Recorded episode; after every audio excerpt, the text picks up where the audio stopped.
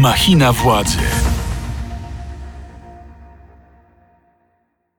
Błażej Makarewicz, Machina Władzy. Dzień dobry, a w dzisiejszym programie porozmawiamy o tym, kto zyska, a kto straci na nowych, dość nieoczekiwanych, zaskakujących układankach e, wyborczych. W naszym studiu jest wicemarszałek e, Senatu Unii Europejskich Demokratów, Trzecia Droga, pan Michał Kamiński. Dzień dobry. Witam pana redaktora, witam państwa bardzo serdecznie. Kandydat opozycji do Senatu. No właśnie, panie marszałku, Jarosław Kaczyński wycofuje się z Warszawy do innego okręgu. Nie wiemy jeszcze do jakiego. Spekuluje się, że być może to będzie Ziemia Świętokrzyska. Pańskim zdaniem, kto tutaj kogo ograł? Tusk Kaczyńskiego czy Kaczyński Tuska? Nie no, ewidentnie e, e, na razie w kategoriach ogrania, to bym, e, jeśli chodzi o Warszawę, to bym tego nie traktował, tylko raczej bym w, traktował w kategoriach dezercji. Mówiąc krótko, w Warszawie Donald Tusk nie zdążył ograć e, Jarosława Kaczyńskiego, bo Jarosław Kaczyński zapewne spodziewając się, że Tusk go w tej Warszawie ogra, dał z Warszawy dyla.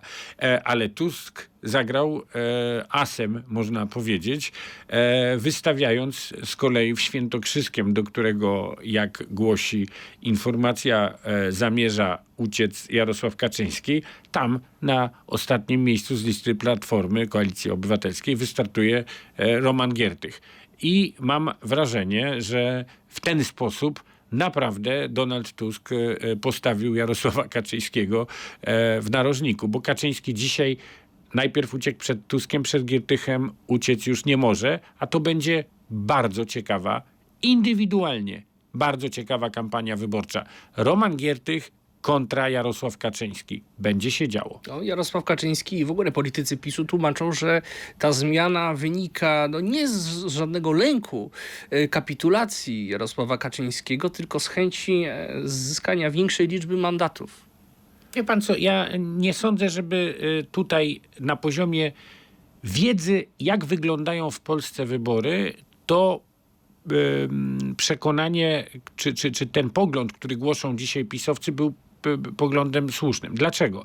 Ponieważ y, wyraźnie wszystkie wybory pokazują, że bardzo rzadko zdarza się tak, że w ogóle wyborcy przechodzą za jakimś politykiem do partii politycznej. Tak się nie zdarza. Albo w bardzo niewielkim stopniu. To jest tak, że jak polityk jest popularny, on może zdobyć na liście danej partii bardzo duże poparcie, ale to nie są nowi wyborcy. Rozumie pan? Mam na myśli to, że Jarosław Kaczyński w województwie świętokrzyskim na pewno zdobędzie dobry wynik, bez dwóch zdań, ale i w Warszawie nie, zdoby, nie zdobyłby złego wyniku. Dlaczego? Bo ktoś, kto głosuje i chce głosować na Prawo i Sprawiedliwość, na pewno chętnie zagłosuje na Jarosława Kaczyńskiego, ale na logikę wyborca dzisiaj w województwie świętokrzyskim, który głosuje na PiS teraz, na pewno będzie chciał zagłosować na Jarosława Kaczyńskiego. Ale dlaczego wyborca, który zezłoszczony, także w, Katow- także w województwie świętokrzyskim, zezłoszczony tym, jak rządzi Polską Jarosław Kaczyński, a takich wyborców także w Kieleckiem, także w Świętokrzyskiem jest dzisiaj już bardzo dużo to dlaczego taki rozzłoszczony rządami PiSu wyborca miałby z tego powodu, że człowiek, który mu to wszystko zrzucił na głowę, kandyduje w jego okręgu wyborczym, akurat go poprzeć? To jest nielogiczne. Powtórzę jeszcze raz. Jarosław Kaczyński na pewno zdobędzie bardzo duże poparcie wśród wyborców, którzy już teraz głosują na Prawo i Sprawiedliwość. To jest oczywisty fakt. I sugeruje pan, że nic Ale nie sądzę, żeby Jarosław Kaczyński rozszerzył wynik wyborczy Prawa i Sprawiedliwości. Powiem panu tak, tym bardziej, że Jarosław Kaczyński nakłada na siebie bardzo niebezpieczną, mm, niebezpieczną, bym powiedział, perspektywę. W poprzednich wyborach 55% wyborców w województwie świętokrzyskim poparło Prawo i Sprawiedliwość. W skali kraju to było 44%, czyli 10% więcej niż, niż e, w skali kraju. No, zdecydowana większość mandatów w okręgu. Nawet teraz, jeżeli 10% więcej poprze wyborców Prawa i Sprawiedliwości w Kieleckiem e, PiS niż poparło w skali kraju, to to w dalszym ciągu będzie grubo, poniżej 40, e, grubo poniżej 50%. Tak więc Jarosław Kaczyński ma niewielkie szanse, by poprawić wynik swojej partii w Kieleckiem. Natomiast swój wynik personalny będzie miał bardzo dobry. To jest po, poza sporem.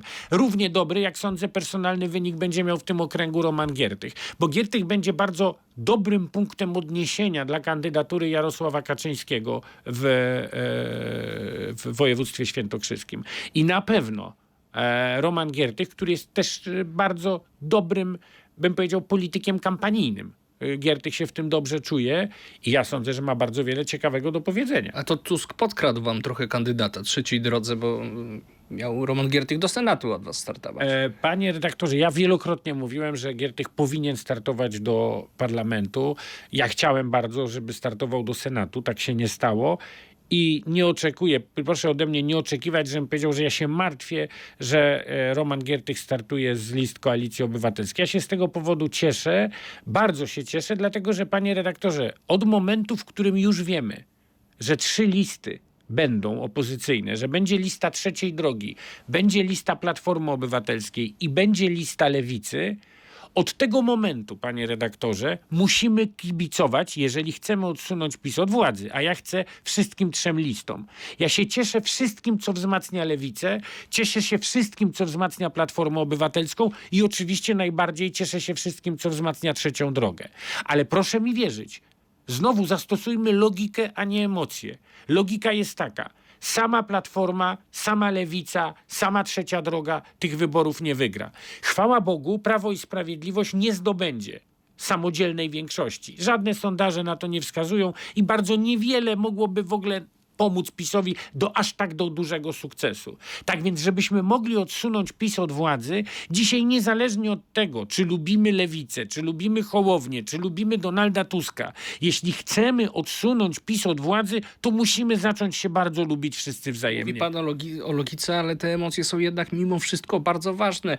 Pytanie, czy Giertychowi wyborcy mogą dzisiaj wybaczyć tę rolę polityczną, którą odgrywał wiele lat temu w czasie 20 lat temu. rząd- No ale jednak zapisał się w sposób w opinii wielu wyborców bardzo jednoznacznie negatywny. Ale panie redaktorze, każdy polityk, i ja jestem tego przykładem, e, ma prawo do zmiany. E, I skoro ja sobie tej zmiany nie odmawiałem, ona nie No, była no, pan aż tak chyba daleko nie popłynął jak ale, Roman ale, ale no to ja nie chcę się jakby, no to prawda, ale ja też się zmieniłem, tak? Ja zmieniłem, akurat w pewnych sprawach z kolei w mojej zmianie poszedłem dużo dalej niż Roman.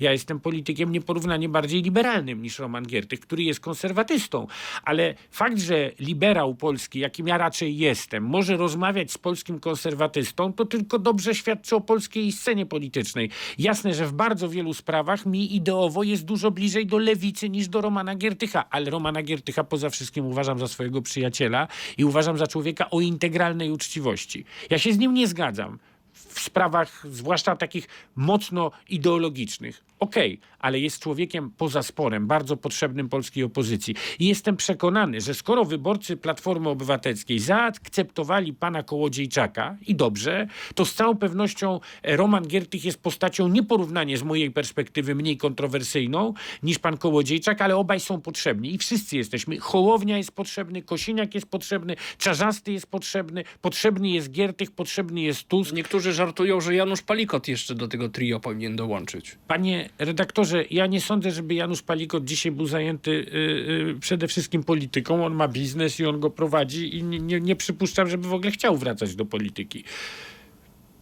Lex e, Tusk wraca do Sejmu. PiS chce powołać w ostatnim e, dniu posiedzenia Sejmu komisję, komisję mającą zbadać rosyjskie wpływy e, w Polsce. Dlaczego taki nagły e, pośpiech i czy to ma sens? No, panie redaktorze, t- do, w oczywisty sposób to nie ma sensu. To nie ma sensu od samego początku. I teraz są tylko dwa wyjścia. No, albo oni chcą tę komisję powołać na takiej zasadzie, żeby nie było już totalnego obciachu, że oni coś zrobili, a nie powołali tę komisję, jeszcze dodatkowo ośmieszyć prezydenta. I oni ją po prostu powołają, ona nic nie zrobi. Albo rzeczywiście będą chcieli ją użyć jako swojej, e, przepraszam, że powiem po niemiecku, Wunderwaffe w tej kampanii wyborczej. Więc, y, ale to naprawdę nie będzie Wunderwaffe, tylko m- zmoknięty i to mocno zmoknięty kapiszon. Bo naprawdę e, e, w, i pewne rzeczy trzeba w Polsce też zacząć nazywać po imieniu. I powiem szczerze, że ja bym bardzo oczekiwał od nas wszystkich w opozycji żebyśmy bardzo twardo mówili, także przy wszystkich różnicach, które są między nami. Znaczy, my nie możemy sobie pozwolić narzucać przez Prawo i Sprawiedliwość język, w którym my się mamy tłumaczyć z naszego patriotyzmu. Otóż można się nie zgadzać z Donaldem Tuskiem, ale nie wolno kwestionować jego patriotyzmu. Nie wolno kwestionować patriotyzmu ludzi lewicy, ludzi trzeciej drogi, ludzi Platformy Obywatelskiej. Kwestionowana jest nawet PSL. narodowość Donalda Ale panie redaktorze, no to już jest w ogóle poniżej jakiejkolwiek krytyki. To jest już w ogóle poniżej jakiejkolwiek krytyki do tego to się w ogóle nie chcę odnosić, no bo to po prostu jestem przekonany, że w ludzi, ludzie cywilizowani, no, e, e, jak powiem, no to jest bezsensowne kompletnie. Natomiast chcę powiedzieć bardzo wyraźnie, to, że Polska dzisiaj jest silna, w tych obszarach, gdzie jest silna, zawdzięcza temu, że po roku 89 w Polsce nie nastąpił czas niszczenia naszego kraju, tylko czas budowania. Był zresztą czas, że Jarosław Kaczyński w tym budowaniu uczestniczył. Teraz udaje, że go nie było. Na początku lat 90. po stronie planu Balcerowicza, po stronie przemian, które wtedy następowały, ale Jarosław Kaczyński był w samym środku tych przemian i co więcej, także w wymiarze osobistym, nie nielegalnie, nie nielegalnie, ale był ich beneficjentem. Mało kto był takim beneficjentem polskich przemian jak Jarosław Kaczyński, który jako 40-latek wchodził w wolną Polskę bez niczego. Był 40-letnim pracownikiem naukowym bez żadnego wielkiego majątku. Dzisiaj Jarosław Kaczyński jest potężnym człowiekiem i to dała mu wolna Polska. W związku z czym jest z całą pewnością jednym z największych beneficjentów tego wszystkiego, co oni nazywają Polską w ruiną, tego wszystkiego, co oni nazywają wyprzedażą majątku narodowego, tego wszystkiego, co oni nazywają liberalnymi reformami po, po roku 89, a także wejścia Polski do Unii Europejskiej, za czym, przypomnę, Jarosław Kaczyński też głosował. Tak jest. Wróćmy jeszcze do tej komisji, która ma badać rosyjskie wpływy. Wy jako trzecia droga zbojkotujecie e, ten skład tej komisji? Ale to jest oczywiste, że nikt z nas nie będzie się wybierał do takiej chucpy. To jest... Ale w ogóle- Natomiast, panie redaktorze, ale ja bardzo lubię e, odpowiadać na to pytanie. Bo ja powiem tak, no oczywiście, że my się do tej komisji nie wybieramy, ale to nie znaczy, że nie chcemy w Polsce wyjaśnić wpływów rosyjskich. Bo, panie redaktorze, nie wylewajmy z dziecka kąpielą. Dziecka z kąpielą. Wpływy rosyjskie w Polsce bez dwóch zdań trzeba wyjaśnić. Trzeba się zastanowić, jak to się stało i jak to było możliwe że czy w wymiarze militarnym słynna rakieta, czy w wymiarze też militarno-politycznym interwencja, czy zakłócenie polskiej granicy, złamanie naszego bezpieczeństwa w ten sposób, że białoruskie śmigłowce do nas wtargnęły, jak to było możliwe, jak były, był możliwy fakt, że Rosja Putina w przededniu wojny zarabiała gigantyczne pieniądze w Polsce na eksporcie węgla do Polski. Tak, to wszystko trzeba zbadać. Trzeba zbadać, jak to się stało, że poważne oskarżenia pod adresem polskiej armii padały w polskim Sejmie z trybuny sejmowej wypowiadane przez ministra obrony narodowej, który twierdził, że Polska nie ma armii, że prawie jest bezbronna. Trzeba się zastanowić, komu takie wypowiedzi służyły, komu służyły atak na e, kontrwywiadowczą placówkę Ale opozycja NATO dzisiaj też krytykuje stan polskiej armii przecież. Można odwrócić tę Panie logikę. redaktorze, nie, nie, ale przepraszam, opozycja nie krytykuje stanu polskiej armii, my tylko mówimy o tym, że coś jest nie halo i, to, i to bardzo wyraźnie mówimy, że coś jest nie halo w sytuacji, w której my wydajemy tyle pieniędzy na obronę, a sprawa rosyjskiej rakiety doprowadza w Polsce do kryzysu pomiędzy, w relacjach pomiędzy prezydentem, dowództwem sił zbrojnych i ministrem obrony narodowej. No i nie mamy rozwiązania do No dzisiaj. więc wie pan, jeżeli polscy podatnicy wpłacą z jednej strony na 500, plus, a z drugiej strony dostają katastrofę demograficzną, bo Polska jest w warunkach katastrofy demograficznej, to nikt z nas nie mówi, że nie chce płacić na 500, plus, bo to cała opozycja powiedziała. Bardzo dobrze, tak, my chcemy, żeby Polaków było więcej. Tylko co się stało? Po ośmiu latach rządów Prawa i Sprawiedliwości Polaków rodzi się mniej niż po II wojnie światowej. Osiem lat rządów Prawa i Sprawiedliwości i sześć lat II wojny światowej. I dzisiaj mamy katastrofę demograficzną. A płacimy na to. I podobnie z armią. Płacimy na armię i my, jako trzecia droga, chociażby pa, pan poseł Bejda bardzo to dobrze zaprezentował ostatnio na naszej konwencji poświęconej bezpieczeństwie, bezpieczeństwu. My nie mówimy, że polska armia nie ma kupować. My mówimy jak najbardziej, tylko chcielibyśmy, żeby to zakupowanie, za zakupy dla polskiej armii były racjonalne i jeszcze jedna jest to poprawka Bejdy. 50% pieniędzy, które wydajemy, powinny być wydawane w polskim przemyśle obronnym. Dzisiaj tak nie jest. Pod rządami, rząd, rządami Prawa i Sprawiedliwości, które mówiło o odbudowie polskiego potencjału, na odbudowie polskiej armii, czy budowie polskiej armii zarabiają wszyscy dookoła, tylko nie polski przemysł obronny. Połowa tych pieniędzy powinna trafić do polskiego przemysłu obronnego. Ale my nie krytykujemy faktu, że Polska wydaje dużo na obronę. To prezydent Komorowski przeforsował zmiany e, ustawowe, które doprowadziły do tego, że Polska była jednym z pierwszych krajów w ramach Paktu Północnoatlantyckiego, który ustawowo przyjął e, wysoką wysoki pułap wydatków na obronę. To była inicjatywa prezydenta Komorowskiego. Wielki program zakupowy polskiej armii został przygotowany, te ogromne, jeszcze zarządów Prawa i Spra- jeszcze zarządów Platformy Obywatelskiej i Polskiego Stronnictwa Ludowego. W tej sprawie nie udawajmy, że ktokolwiek robił coś złego. To zarządów lewicy mieliśmy kontrakt na F-16. Naprawdę ja nie twierdzę i nigdy tak nie mówiłem, że sprawy, które dotyczą obronności, PiS wszystko tu popsuł. Nie twierdziłem tak. Popieramy działania Prawa i Sprawiedliwości w dziedzinie pomocy dla Ukrainy. Głosowaliśmy zawsze, ręka w rękę z rządem w tych sprawach. Natomiast mamy prawo jako podatnicy pytać, jak te pieniądze są wydawane i co się dzieje z polską obroną w sytuacji, w której ta nieszczęsna ruska rakieta doprowadza do tego, że państwo trzęsie się w posadach. Wróćmy jeszcze na chwilę do Romana Giertycha, bo Donald Tusk zapowiedział w Sopocie, że mecenas Giertych ma dla Jarosława Kaczyńskiego dużo ciekawych informacji. To co to może być pańskim zdaniem? Bardzo myślę, proszę zaprosić e, Romana Giertycha do e, programu Machina Władzy. On tu na pewno bardzo chętnie e, Pan wystąpi. jako I- były spin doktor Prawa i Sprawiedliwości, współautor kilku sukcesów wyborczych, no na pewno też taką wiedzę insiderską posiada. Ale ja myślę, że ta wiedza, którą, którą e, i czy, może to nie chodzi o wiedzę insiderską, tylko jak rozumiem wypowiedź pana premiera Tuska dotyczącą roli Romana Giertycha w tej kampanii, to on ma wiele rzeczy ciekawych do powiedzenia prezesowi Jarosławowi Kaczyńskiemu. A to są nie tylko informacje, bo zapewne te informacje, które ma Jarosław Kaczyński, to e, raczej Roman Giertych, to ma je również i Jarosław Kaczyński. Ale zaręczam panu, ja myślę, że to będzie naprawdę bardzo ciekawa w tym wymiarze personalnym w Kieleckiem kampania wyborcza. To będzie bardzo ciekawe, bo e, Jarosław Kaczyński e, myślę, gorzko pożałuje, szczerze mówiąc, tego, że się do tych Kielc wybrał, bo politycznie łatwiej by mu było w Warszawie. Paradoksalnie, bo i tak tutaj nikt od niego nie oczekiwał wielkiego sukcesu. Tu Kaczyński i tak było wiadomo, że zawsze tu startował. Zawsze startował w Warszawie ma swój elektorat bezspornie w trudnym dla niego mieście, bo przecież to nie jest, nie ma się co oszukiwać, a on i tak tutaj swoje by wziął i nie miałby niepotrzebnych e, kłopotów. Te Kielce tylko sprowadzą kłopot na niego, tym bardziej, że przecież on jest bardzo mało mobilny, a będzie musiał być a aktywny w całej ogólnopolskiej kampanii i jeszcze będzie musiał być aktywny, jeżeli to jego startowanie z Kielc ma sens, być aktywny w kampanii kieleckiej. A dojdzie do debaty Jarosława Kaczyńskiego z Donaldem Tuskiem? Jeżeli, panie redaktorze, e, Jarosław Kaczyński ma odrobinę szacunku do ludzi, którymi rządzi, powinien zgodzić się na debatę nie tylko z Donaldem Tuskiem. Powinien zgodzić się na debatę liderów partii e, startujących e, w tych wyborach.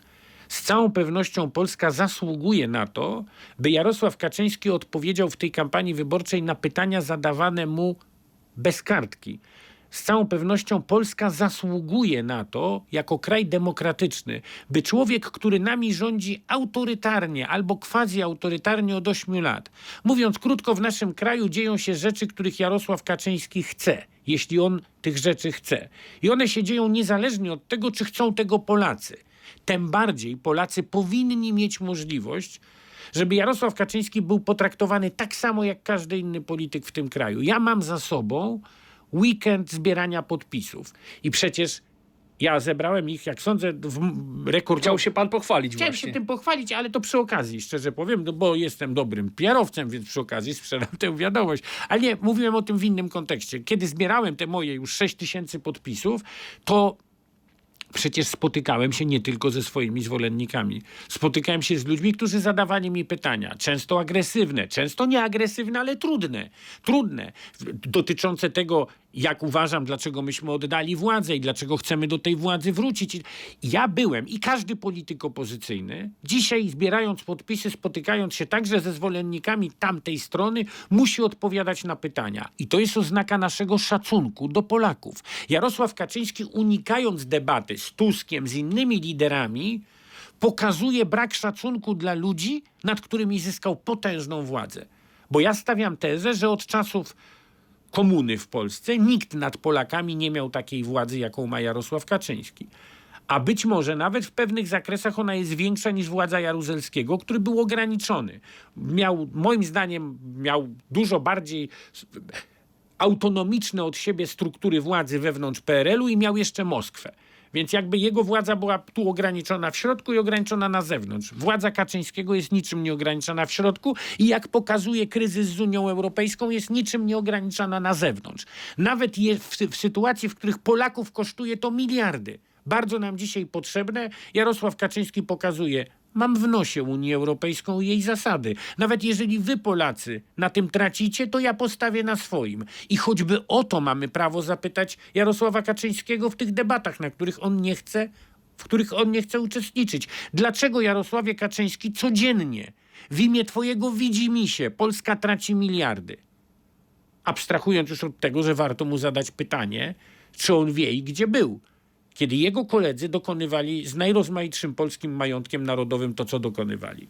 Jaka atmosfera, panie marszałku, panuje obecnie w trzeciej drodze? Bo takie sygnały się pojawiają, że te listy się rodzą w strasznych bólach. Nie, czy listy już są, więc jakby nie... No, Ale chyba niekompletne jeszcze.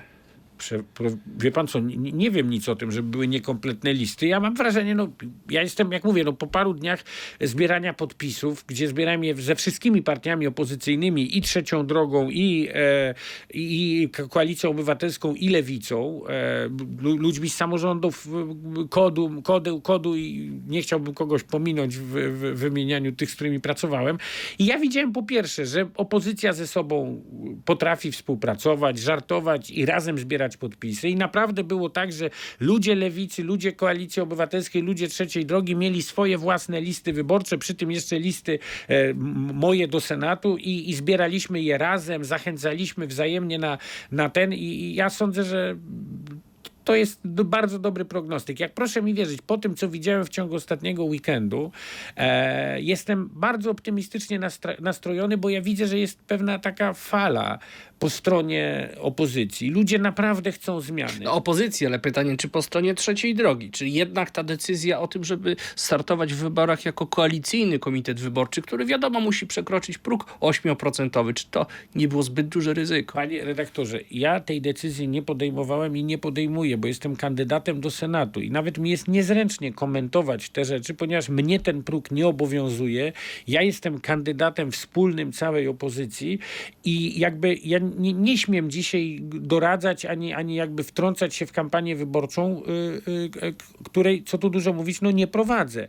E, więc muszę prowadzić swoją kampanię wyborczą i staram się to zrobić dla dobra całej opozycji, tak jak 4 lata e, temu, jak to tylko będzie możliwe. E, Mam też nadzieję, że, że i, i mam takie sygnały, że wielu i kandydatów do Senatu opozycji i, i, i trzeciej drogi do Sejmu e, też oczekuję, żebym ich jakoś tam w ich okręgach wyborczych wsparł. Ja na pewno będę to robił. Ja jestem, uważam, to winien moim kolegom i oni mogą na mnie zawsze w sprawach kampanijnych liczyć. Ja poza tym mm, lubię spotkania z wyborcami. Ja się ich nie boję i ja uważam, że to jest jedna z najlepszych stron demokracji, że polityk raz na cztery czy pięć lat, no w zależności od tego, jak wyglądają te kadencje, naprawdę musi stanąć przed wyborcami i poprosić ich o złożenie podpisu pod swoją kandydaturą najpierw, a później o to, żeby na niego zagłosowali. Ta sytuacja, w której myślę, wyborcy mają prawo czuć się wtedy proszeni, mają prawo czuć się e, prawdziwą władzą. A ja muszę, bo to jest taki moment, który dla mnie jest tym momentem, który mi udowadnia, że w sensie realnym jestem sługą ludzi, którzy mnie wysyłają do Sejmu. I dobrze jest, także dla takich gości, mówię to z całą otwartością, także dla mnie i dla mojego ego i dla mojego trzymania się ziemi jest wart i jest dobrym zwyczajem, żeby ten polityk musiał wyjść do ludzi i osobiście prosić, żeby go poparli i osobiście słuchać, co mają mu do powiedzenia. Jarosław Kaczyński właśnie tego chce uniknąć. Chce uniknąć dialogu z wyborcami takimi, jakimi są. On chce mieć wyborców na spotkaniach, których mu wykreują i wyrysują jego spin doktorzy. Ale to nie jest prawdziwa. E, A to pan też, też, życie. też pan tak robił lata Nie, temu? tak wtedy nie, no wie pan, no najlepszy dowód, że wtedy, e, wtedy była, odbyła się, wtedy akurat odbyła się debata Jarosława Kaczyńskiego z Donaldem Tuskiem z wiadomym, proszę państwa, rezultatem. Podczas kampusu Polska w Olsztynie Włodzimierz Czarzasty, Robert Biedroń zadeklarowali, że Lewica nigdy nie wejdzie do jednego z rządu e, z Konfederacją. Pańskim zdaniem, ta, gdyby sejmowa arytmetyka tak się ułożyła po 15 października, opozycja powinna zamykać sobie taką drogę. Panie redaktorze, opozycja dzisiaj musi zrobić wszystko. Ja to mówię i to nie jest z mojej strony wybieg o, o, w odpowiedzi na to pytanie, ale ja uważam akurat dobrze się stało, że politycy lewicy składają taką deklarację, bo to oznacza, że wierzą w to, że, taka, że to nie będzie potrzebne. Że wierzą w to, że my sami wygramy te wybory. I my dzisiaj musimy, my nie możemy dzisiaj zakładać innych scenariuszy. My nie możemy mówić dzisiaj wyborcom, że idziemy po coś innego niż po to, żeby te ugrupowania, które się dogadały, które udowodniły, że potrafią się dogadywać przy Senacie, bo naprawdę to przecież nie jest tylko moje doświadczenie. W iluś okręgach wyborczych ludzie trzeciej drogi zbierali na kandydatów Koalicji Obywatelskiej, na kandydatów Lewicy, ludzie Lewicy zbierali na kandydatów Platformy do Senatu i tak dalej, i tak dalej. I te partie, które dzisiaj są zjednoczone w pakcie senackim, niestety idą osobno do Sejmu, ale zadeklarowały, że będą rządzić razem. I naprawdę wyborcy tego oczekują. No i zabraknie im na przykład 15 głosów. I co wówczas? Jest Trzeba- tylko Konfederacja. Panie redaktorze, będziemy rozmawiać o tym, jak będziemy mieli wynik wyborczy. Moim, moją odpowiedzialnością jest to, żeby grać o zwycięstwo, bo sytuacja, w której od Konfederacji będzie zależeć, kto będzie w Polsce rządził, jest sytuacją, która na pewno doprowadzi do tego, że Konfederacja będzie rządzić z prawem i sprawiedliwością. Być może to się nie będzie nazywało koalicja, być może oni to jakoś inaczej ubiorą, ale na pewno jeżeli ktokolwiek zagłosuje w wyborach na Konfederację, zagłosuje na kontynuację rządów Prawa i Sprawiedliwości. Kontrola OLAF e, weszła do Narodowego Centrum Badań i Rozwoju. Pan ma na ten temat wszechstronną wiedzę. To No nie, na temat panu. ne- ne- NCBR-u nie mam wszechstronnej wiedzy. Błagam, niech pan tego nie mówi, bo jeszcze Olaf zacznie mnie pr- pr- przesłuchiwać. A powiem panu szczerze, jako europarlamentarzysta 11-letnim stażem, Olaf to jest bardzo poważna sprawa. Olaf to jest jedyna instytucja w, No Eu- naszym w Europie, widzom, która była w stanie doprowadzić do dymisji komisarzy, do dymisji całej Komisji Europejskiej swego czasu, dawno temu. Olaf to jest taka super policja praworządna czy finansowa Unii Europejskiej. To jest taki e, instytucja kontrolna o dużych uprawnieniach, która ma sprawdzać, mówiąc krótko, czy pieniądze europejskie nie są rozkradane. Ona ma również sprawdzać, jak się zachowują urzędnicy europejscy w tej sprawie, jak się zachowują europosłowie. Czy europosłowie nie naruszają pewnych norm, także dotyczących e, e, finansów obowiązujących w Unii Europejskiej. Ta wiadomość, że wchodzi OLAF do NCBR-u, jest wiadomością, która powinna zatrwożyć każdego, kto ma coś na sumieniu. Dlatego, że przed OLAF-em, proszę mi wierzyć, nic się nie ukryje, ponieważ nic się nie ukryje w sytuacji, w której są zaangażowane pieniądze Unii Europejskiej. Więc jeżeli oni coś przekręcili albo chcieli przekręcić i to zostało na papierze, to biada im. A Jakie mogą być właśnie konsekwencje takie typowo prawne? No, każde.